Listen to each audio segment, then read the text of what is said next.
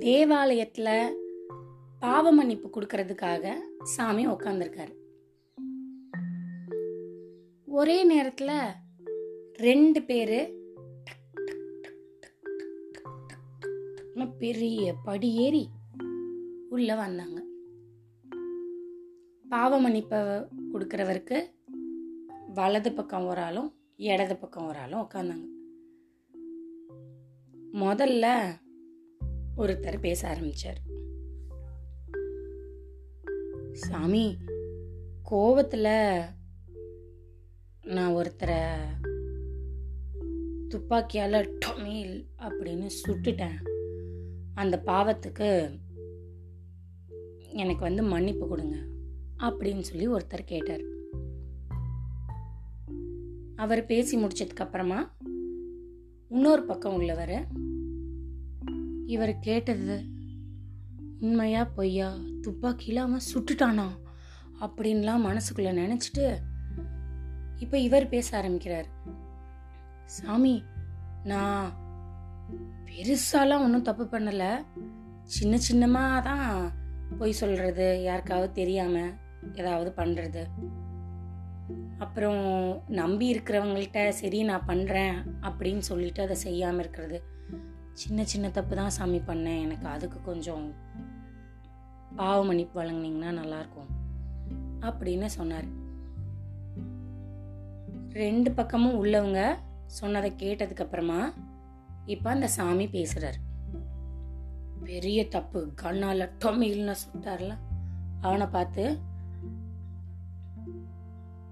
பெரிய பாறை மாதிரி இருக்கிற கல் ஒன்றை தூக்கிட்டு வா அப்படின்னு சொல்லி அனுப்பிச்சிட்டாரு.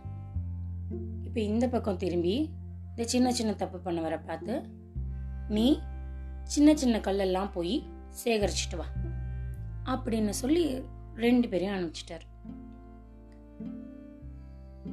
பெரிய பாறையை தேடி கண்டுபிடிச்சு அம்மா அப்பா அப்படின்னு ரொம்ப கஷ்டப்பட்டு அவர் வந்து தூக்கிட்டு வர்றாரு.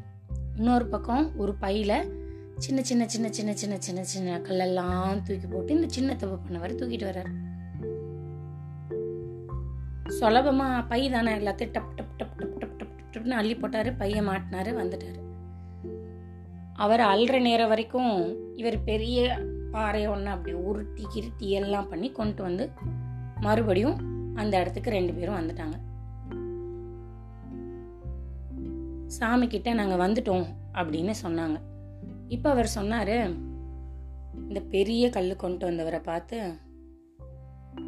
சரி இந்த கல் எந்த இடத்துல எடுத்தியோ அங்கே போய் போட்டு வா. அப்படின்ட்டாரு. அவரு டேய் இவ்வளோ பெரிய கல்லை உருட்டி தூக்கிட்டு வந்திருக்கிறேன் பொசுக்குன்னு போய் போட்டு வாங்குறீங்க. அப்படின்னு நினச்சிட்டு சரி என்ன பண்ணுறது சாமி சொல்லிட்டார்ல போக தானே வேணும். கிளம்பிட்டார். இந்த பக்கம் இருக்கிறவனை பார்த்து இந்த கல்லை எங்கெங்கே எடுத்தியோ அங்கங்கே போடு. அப்படின்ட்டாரு. இவனுக்கு தூக்கி வாரி போட்டுருச்சு. இத்தனை சின்ன கல்லெல்லாம் நான் எங்க எடுத்தேன்னு எப்படி ஞாபகம் வச்சுக்குவேன் எப்படி அதே இடத்துல கொண்டு போய் போட முடியும் அப்படின்னு நினைச்சிட்டே இருந்தான் பெரிய பாறை எடுத்தவனுக்கு எங்க எடுத்தான்னு தெரியும்ல அவன் உருட்டிட்டே உருட்டிட்டே அவன் கிளம்பிட்டான் இப்ப இந்த சின்ன சின்ன சின்ன சின்ன கல்லெல்லாம் எடுத்தவன் சாமி அப்படின்னு மெதுவா கூப்பிட்டான் அவரை ம் என்னப்பா? அப்படின்னு கேட்டார்.